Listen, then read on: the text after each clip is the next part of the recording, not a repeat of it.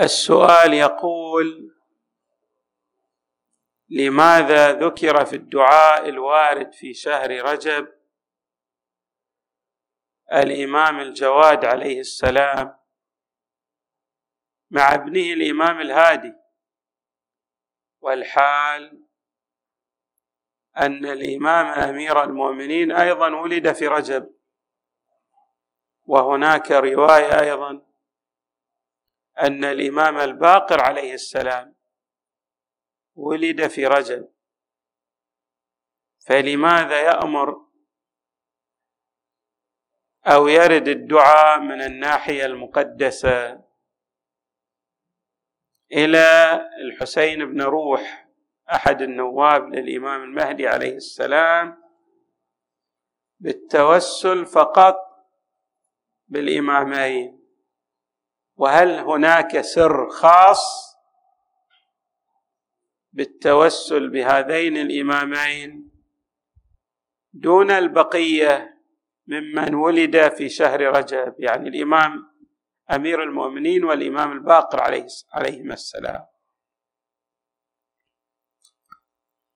الجواب طبعا الدعاء مشهور. اللهم إني أسألك بالمولودين في رجب محمد بن علي الثاني وابنه علي بن محمد المنتجب وأتقرب بهما إليك خير القرب.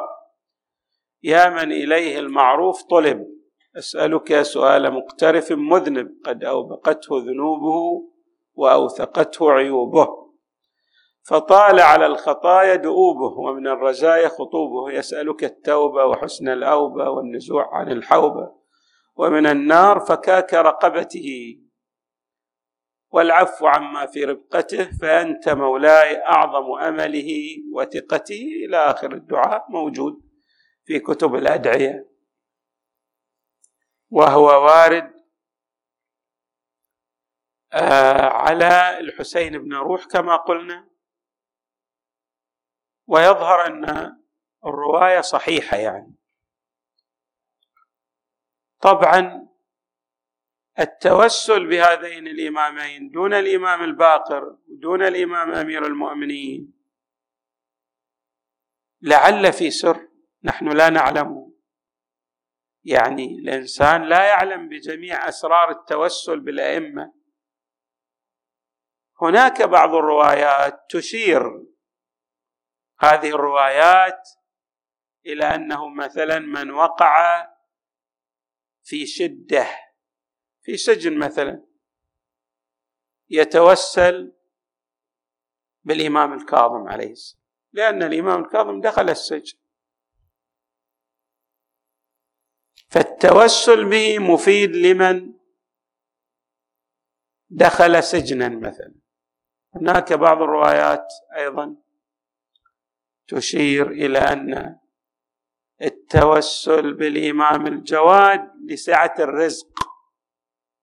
في بعض الروايات ما أدري مدى صحة هذه الروايات لكن موجود بعض الروايات التي تشير إلى خصائص التوسل بكل إمام من أئمة أهل البيت.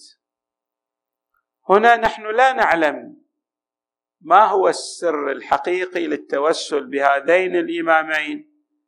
في شهر رجب دون البقية من الأئمة ودون الإمامين أيضا. الإمام أمير المؤمنين والإمام الباقر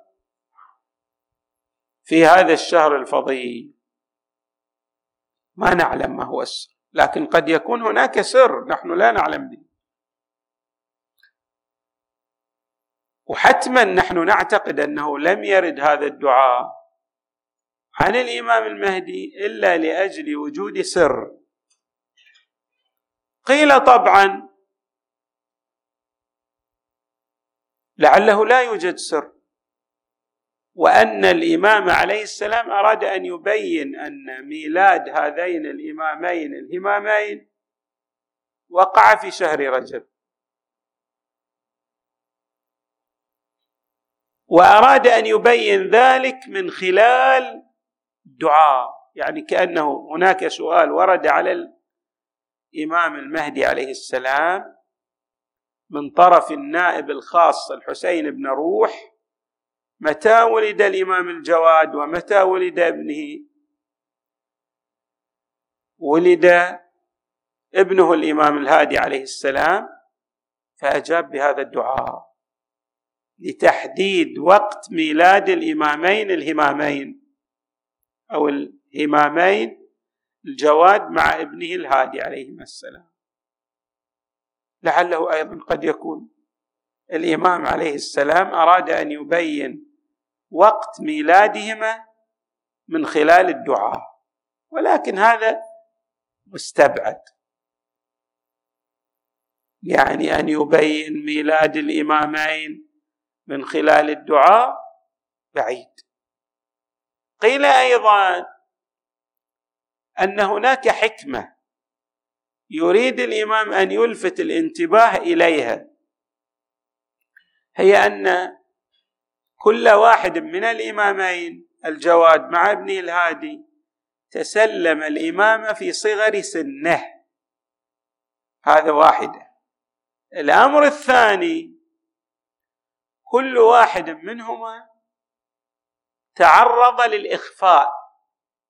يعني الجواد نحن نعرف أن الجواد هو شنو؟ ابن الإمام الرضا عليه السلام. إمام الرضا ما أنجب إلا هذا الولد الواحد.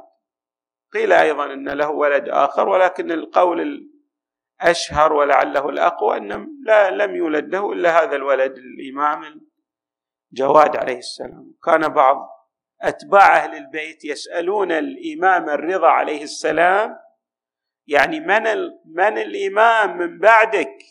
لأن تجاوز عمر الإمام الأربعين سنة ولم يولد له ولد. كانوا يتعجبون يعني من سيكون الإمام من بعد رضا؟ كان الإمام يخبرهم أنه سيولد له ولد. وهو في سن متأخرة وسيأتي هذا ولد واحد ثم سيكون له ذرية كثيرة جدا. طبعا نحن نعرف الإمام يعني جاء ابنه الهادي وأيضا لعله للجواد أيضا ابن الأبناء غير الإمام الهادي ولكن الإمام الهادي أيضا له ذرية كثيرة جدا منتشرة في العالم في يوم الناس هذا. ذريته كثيرة بالخصوص ذريته من ابنه موسى المبرقع. المهم أن الإمام الرضا عليه السلام أخفى أو حصلت آه، كما يقال تأخير في ولادة الإمام الجواد عليه السلام. أما الإمام الهادي عليه السلام الجواد طبعا كان تزوج بشنو؟ أم الفضل ابنة المأمون. ثم تزوج بأم الإمام الهادي عليه السلام. وجعل أم الإمام الهادي في مكان بعيد. لماذا؟ لأنه كان هناك غيرة شديدة لأم الفضل وكانت تخاف أن يولد للإمام ولد من غيرها. فالإمام أيضا أخفى ولادة. الإمام شنو؟ الهادي. حتى يقال إن أمه يعني ولدته وهي وحدها ليس معه معها أحد. فلما كبر الإمام يعني عرف أن الإمام ولد له ولد وهو الهادي عليه السلام. خلاصة. لعله هناك ملابسات أو شبه بولادة الإمام المهدي عليه السلام في ولادة هذين الإمامين عليهما السلام فأراد الإمام أن يشير إلى ذلك. وقيل أيضا لعله لتولي كل واحد من هذين الإمامين الإمامة في صغر سنه يعني كل بين الست إلى سبع سنوات أو ثمان سنوات على اختلاف الروايات. والإمام المهدي تولى الامامه وعمره خمس سنوات. فلعل الإمام كان يريد إنه يعني على نفس النسق ونفس الشاكله الإمامة يعني يتولاها كتولي مثلا عيسى عليه السلام للنبوة والرسالة وهو في الماء صبي. لعله يريد الج... أن يشير إلى الجانب الإعجازي ويذكر به في الدعاء. ممكن. ولكن هل هناك قطع بكل مفردة من هذه المفردات التي أشرنا إليها؟ لا. نحن نعلم أن الإمام لا يدعو إلا لوجود حكمة وسر. ما هو السر؟ ليس بين هذا السر. هناك أكثر من احتمال لكن هذه الاحتمالات يعني لا ترقى إلى درجة القطع واليقين. على كل التوسل بأي إمام من أئمة أهل البيت فيه فوائد كثيرة للمتوسل. وهم حجج الله والادله على معرفة الله كما جاء في الزيارة الجامعة. فالتوسل بهم مفيد لقضاء الحوائج. خصوصا التوسل بالأئمة في شهر رجب لأنه شهر طاعة وقربات. أما ما هو السر على نحو القطع واليقين؟ فهذا يعني غير معلوم لنا. نحن لا نعرف أسرار الأدعية. نعرف قد تكون قد يكون ما ذكر حتى من هذه الاحتمالات التي اوردناها على نحو الحكمة. هل هناك سر؟ نحن نعتقد نعم. هناك علة لذكر الإمام لهذين الإمامين دون الامام أمير المؤمنين عليه عليه السلام ودون الإمام الباقر على افتراض أن الإمام الباقر ولد في شهر رجب. لكن هذه الحكمة أو تلك العلة التي على أساسها ذكر الإمام الجواد والهادي لا قطع لنا بها لا علم على نحو اليقين لدينا بها. لكننا نجزم قاطعين. بانه يوجد حكمة وتوجد علة لذكر الإمامين فقط دون ما سواهما من الأئمة من أهل البيت عليهم السلام. وعلى فرض لو سلمنا أنه لا توجد حكمة مختصة لعل الإمام يريد أن يشير إلى أن بعض الأئمة لهم من الشهرة عند الناس الكثير فيريد أن يشهر البعض الذين هم أقل شهرة من بقية الأئمة. مثلا الإمام الباقر له شهرة ولد ورد على لسان النبي ويعني مشهور أكثر من بقية الأئمة. الإمام المؤمنين بعد لا يمكن بعد. فلعل بقية الأئمة يحتاج إلى إظهار وإشهار فكان الإمام عليه السلام يمكن بعد أن يكون ذلك في زمانه. يعني الناس لا تلتفت إلى ذلك فالإمام المهدي في زمان الغيبة الصغرى أراد أن يشهر بقية الائمه بالخصوص الجواد والهادي اللي هو جده وجد جده يعني الهادي ولد الإمام والد الإمام العسكري عليه السلام. ولعل هناك حكم أخرى كما قلت. نحن لم نطلع عليها. الغيب عند الله ولكن المعصوم لا يأتي بشيء إلا فيه من الحكم والاسرار ما يخفى على اللبيب الفطن. فضلا عن ماذا؟